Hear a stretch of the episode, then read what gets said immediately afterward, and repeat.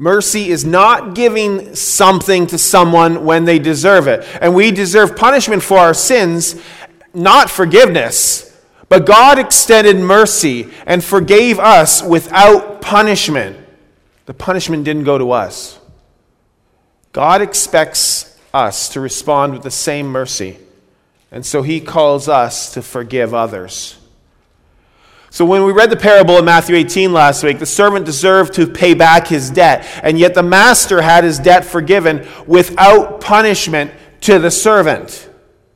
Until the twist at the end of the story, when the master found out that the servant was unable to forgive another servant's debt, the master then threw that first servant into prison.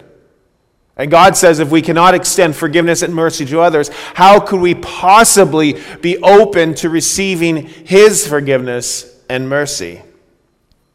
So that's a bit a summary of what was last week. Today we read from Genesis 45, and we're going to read from Genesis 45, 1 to 15. And in order to understand a little bit what's going on in this passage, I'm just going to take another moment to summarize Genesis, Genesis 37 and some of the passages that follow that.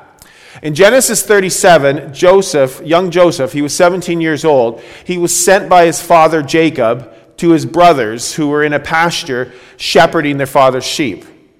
The brothers see Joseph coming toward them and they plot to kill Joseph because they were jealous of him. But one of his brothers, Reuben, wanted to spare Joseph's life, hoping then he would put Joseph in a pit, say, let's put him in a pit, hoping then Reuben would come back later and rescue him from the pit. But in the meantime, Judah, another brother, suggested for them to sell Joseph to these passing Ishmaelites, and they were traveling on their way to Egypt. So Joseph was sold as a slave in Egypt to Potiphar, one of Pharaoh's officials. And the brothers, what they did was then they covered Joseph's coat in blood to deceive Jacob, their father, that Joseph was killed by a wild animal. And this was in the hopes to cover up their dastardly act. Now, following Genesis 37, time goes on. And this is now over a period of 10 years. And Joseph has, has seen difficult times, and he even finds himself in prison.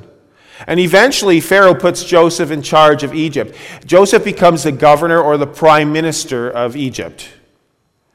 And as governor, God gave Joseph wisdom to make some very prudent business decisions during a time of seven years of great farm production and prosperity. And this wisdom and business sense really assisted Egypt and surrounding countries during the next seven years of drought and famine. Egypt becomes the place to go to for food and assistance. And as a result, years later, Joseph's brothers make their way to Egypt, and Joseph recognizes his brothers. He confronts his brothers over two decades later. So before we read from Genesis 45 this morning, let's come to God in prayer. Father God, the stories in Scripture are sometimes unusual and even difficult to understand, but each story has a purpose. And through the reading today and the message that follows, may your Spirit help us understand that purpose and how we can apply it to our lives today as we build your kingdom here on earth. In Jesus' name we pray. Amen. So in chapter 45, the brothers are before Joseph in Egypt, and we begin reading at 45, verse 1. Then Joseph could no longer control himself before all his attendants. And he cried out, Have everyone leave my presence. So there was no one with Joseph when he made himself known to his brothers. And he wept so loudly that the Egyptians heard him, and Pharaoh's household heard about it. Joseph said to his brothers, I am Joseph. Is my father still living? But his brothers were not able to answer him because they were terrified at his presence. Then Joseph said to his brothers, Come close to me. And when they had done so, he said, I am your brother Joseph, the one you sold into Egypt. And now do not be distressed and do not be angry with yourselves for selling me here, because it was to save lives that God sent me ahead of you. For two years now there has been a famine in the land, and for the next five years there will be no plowing and reaping. But God sent me ahead of you to preserve for you a remnant on earth and to save your lives by a great deliverance. So then, it wasn't you who sent me here, but God. He made me father to Pharaoh, lord of his entire household, and ruler of all Egypt. Now hurry back to my father and say to him, This is what your son Joseph says God has made me lord of all Egypt. Come down now to me, don't delay. You shall live in the region of Goshen and be near me, you, your children and grandchildren, and your flocks and your herds, and all you have. And I will pre- provide for you there, because five years of famine are still to come. Otherwise, you and your household and all who belong to you will become destitute. You can see for yourselves, and so can my brother Benjamin, that it is really I who am speaking to you. Tell, tell my father about all the honor accorded me in Egypt and about everything you have seen, and bring my father down here quickly. Then he threw his arms around his brother Benjamin and wept. And Benjamin embraced him, weeping. And he kissed all his brothers and wept over them. And afterwards, his brothers talked with him. This is the word of the Lord. Thanks be to God. So here we are in Genesis 45. We have the brothers standing in the room with Joseph, who is the high official in the country of Egypt. And this is initially an official meeting with other high ranking officials in the room. And Joseph then wants to change this from a business meeting to a family meeting, so he asks the officials to leave. Because there has been this long standing family matter that needs to be addressed. Families tend to have important and messy things to deal with from time to time. When the official leaves, the officials leave, Joseph begins wailing before this group of travelers to the point that the outside, those outside the room are wondering like what's going on and it makes its way back to Pharaoh's courts. And when Joseph first reveals who he is to his brothers, verse 3 states that they were terrified. And the word terrified can be interpreted as paralyzing fear. It's described as a fear that one has when they are involved in a war. They were so terrified, it was like their enemy was before them, and they were unable to speak. And then Joseph had to identify himself again. Perhaps they were terrified because this person is claiming to be their assumed dead brother, or at least this person is someone that they never expected to see again. Or perhaps they were terrified because if this guy is Joseph and Joseph is alive, the truth will come out and they were guilty and they deserve to be shamed and put to death for what they did to Joseph. And so Joseph calls them to come closer to him. And again, this probably would have increased their fear somewhat. But it was likely, Joseph was doing it likely to see who he really is and for Joseph to extend a sense of nearness, a sense of dearness to his brothers. Because the brothers did a horrific thing to Joseph. I mean, they may as well have killed him. That was their original intent. The brothers wronged Joseph, and after several years of being gone and now having reappeared, they probably thought this guy's probably got a good plan of revenge.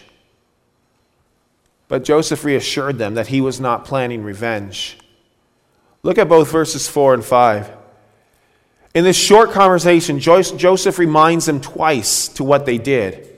You sold me into slavery, into Egypt. And Joseph made it clear to his brothers that he remembers what occurred and, and how he was wronged. And Joseph also makes it clear that he has forgiven them. And Joseph's probably reading the emotions in the room, and he calms his brothers' fears. He tells them not to be distressed. In fact, don't even be angry with yourselves. Basically, don't allow this event to fester in your own minds and hearts to the point that they cannot even forgive themselves for what they did. He told them not to dwell on their sins. Otherwise, again, it would be like that black, dirty water we saw in the children's message. Don't dwell on your sins. Joseph further stressed to his brothers how God can use this terrible act from the past for his glory, for God's glory in the present and in the future. Now, Joseph is very emotional, and he hasn't forgotten what his brothers had, had, did, had done to him. How could he forget, right? But God used what his brothers did for God's glory. God worked through this pain to bring about healing. Verse 15 mentions that his brothers then talked with him. Two decades earlier, in Genesis 37, verse 4, because of the jealousy of the brothers, it says they hated him. They couldn't even speak a kind word to him. And the brothers now shared a time of fellowship and conversation with one another. Reconciliation took place. It only took place because of the fact that Joseph had forgiven his brothers. And this became evident through his actions and his speech. Joseph then extended mercy to his brothers. He didn't give them what they deserved, they didn't get punishment. Instead, he gave them forgiveness, he gave them new life. Because of the famine, he instructed them and their families to relocate to Egypt so that they would not have to live in destitution and they will have this new life in Egypt. You see, this is not this is a story of not only forgiveness, but also restoration of relationships and restitution. Forgiveness has taken place. Sin has been exposed. The truth has come out. And yes, please don't think that punishment never has to occur. It didn't happen in this case, but healing and restoration can now take place. Scripture is clear that forgiveness always needs to occur. God commands us to forgive. And forgiveness needs to occur before the debt continues to accumulate. And again, forgiveness can take place even without both of the parties being present and asking for forgiveness. Joseph likely forgave his brothers years earlier, not even knowing that he would even ever meet them again. You see, reconciliation may not necessarily occur, or may look differently at times. Now, reconciliation at times may not occur because what if Joseph was dead? Well, then there'd be no reconciliation. Or if Joseph had forgiven, and then his brothers appeared, and upon realizing that Joseph is alive, his brothers could have decided to get rid of the evidence once again. They didn't. People of God, we are commanded to forgive, and we are called to be people of reconciliation. Again, forgiveness takes only one party. It's best with two, but it only needs one. And we have a choice to be disobedient by not forgiving or obedient and forgive without conditions. Reconciliation takes two, and we can choose to reconcile, but we can't force another person or another party to reconcile. The story of forgiveness and reconciliation doesn't always go this smooth. Firstly, though, that this was 22 years later. It wasn't easy for Joseph, but here he is. And it seems like meet, this meeting with his brothers is going quite well. But there are times in Scripture where revenge is wrongfully taken or reconciliation does not occur. But we are given a story here in which it can occur and how it can occur. We're given a story about forgiveness and healing the wound, and how God has orchestrated all of this to happen. Again, Joseph and his brothers are not dwelling on the wrong that was done. They're not ignoring it, but they're not dwelling it either on it either. They're not dwelling on the sins that the brothers committed. Joseph clearly states that, yes, the, what the brothers' role was in all of this when he mentioned, You guys are the ones who sold me into Egypt. But then Joseph encourages himself and his brothers to dwell on God. And this helps to bring healing. This helps to heal the pain. It doesn't change what happened, it doesn't make one forget what happened. It doesn't mean that the wrong goes unpunished, but it does state how God is going to use the situation for His purposes, for His glory, for the good of everyone. Joseph makes it clear, or even clearer, that God intended to use this for His glory, and that God brought the two parties together. They didn't initiate the, themselves, the two parties coming together. God brought them together. God will take humanity's evil and their wrong and their guilt, and he will turn it towards his gracious goal. Twice, Joseph mentions his brother's involvement in the evil act, but four times, Joseph mentions God's involvement and intervention in all of this. In verse 8, Joseph goes as far to say, So then, it was not you who sent me here, but God. God sent Joseph to Egypt, and God made him part of Pharaoh's administrative team. Now, that could create a bit of a discrepancy in our minds with the earlier part of the chapter. Did the brothers orchestrate this, or did God? Based on other parts of Scripture, God does not ordain evil, murder, abandonment, or deception.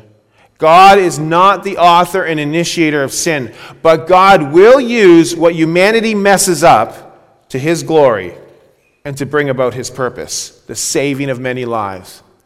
Yes, the brothers acted on their own will by selling Joseph, and this was a sin, and God would be displeased with sin. But God acted on his own his own will and used this sin by sending Joseph to Egypt into the hands and courts of Pharaoh. And even though there may be terrible things in the hearts of people, God remains sovereign and he remains in control. And God again brings about healing and purpose to a terrible event that lasted decades. You can read also further in Genesis 50, chapter, or chapter 50, 19 and 20, uh, verse 20, when Joseph said to his brothers, Don't be afraid. Am I in the place of God? You intended to harm me, but God intended for good to accomplish what is now being done, the saving of many lives. Proverbs 19, verse 21 says, Many are the plans in a person's heart, but it is the Lord's purpose that prevails. God's grace has once again triumphed over sin. And included in that journey of triumph is a call to forgiveness, a call to mercy, a call to reconciliation. So, people, let's now take this story of forgiveness and reconciliation forward a couple thousand years. We enter into, into the New Testament story where Jesus suffered at the hands of his brothers and sisters in Jerusalem. And on the day, what we call Good Friday, Jesus suffered and died a terrible death. And he asked for forgiveness for the sins of the people. Father, forgive them. They don't even know what they did. This was a one sided transaction in which people didn't ask to be forgiven, Jesus offered it. God used the actions of the Romans and the Jews for his perfect plans.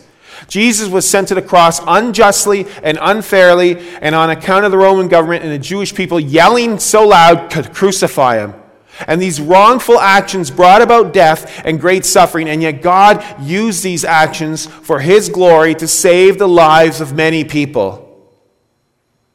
And yet, the journey of forgiveness and healing did not end with Jesus on the cross. God then waited three days to raise Jesus from the dead through the power of the Holy Spirit. And just like Joseph told his brothers, I am Joseph, Jesus told his brothers and sisters, I am Jesus. You see, God did not leave Jesus at the cross or in the tomb. God took it further and rose Jesus to life so that we too could have new life. Jesus' death brought about his resurrection. And God's plans brought life and salvation to many people. God has extended his hand of mercy and grace to each of us to receive the forgiveness and healing from Jesus Christ. And so now, 2,000 years beyond the cross, beyond the tomb, beyond the resurrection, here we are in August 2020. And people of God, we are called to respond in obedience we have been forgiven. The punishment that was supposed to be upon us isn't. We got mercy, and the punishment was paid, but it was paid by Jesus Christ. And we have been reconciled, and we have been reconciled through Christ's death. We have been reconciled between God and us. And we are called to enter. We are, we are to enter into this opportunity of a restored relationship with God through Jesus. So people respond with a relationship with Jesus Christ, receive his mercy, receive his forgiveness, receive new life through Jesus Christ. We have a relationship with him, but we have to take part and respond. On account of all that God has done for us, we too are to respond, not only in relationship with Jesus, but in a relationship with others and respond with forgiveness. And don't miss out on opportunities that God provides to us to reconcile and to grow our relationships with one another. He will be bringing people together to restore relationships, just like he did with the brothers and Joseph, who had no intention to do that. The process of healing the pain begins with forgiveness. And you know, sometimes it remains there. But God calls us to more. And He desires us to not ignore the relationship with His Son, Jesus Christ. Again, continue to dwell on Jesus and do not ignore the relationships that He's putting into our paths with others. And through all this, may we continue to see God accomplishing great things in our lives in the lives of his people, in the lives of his church, and in this world. He's going to accomplish great things and the saving of many lives to his glory. And together we say, Amen. Let's pray.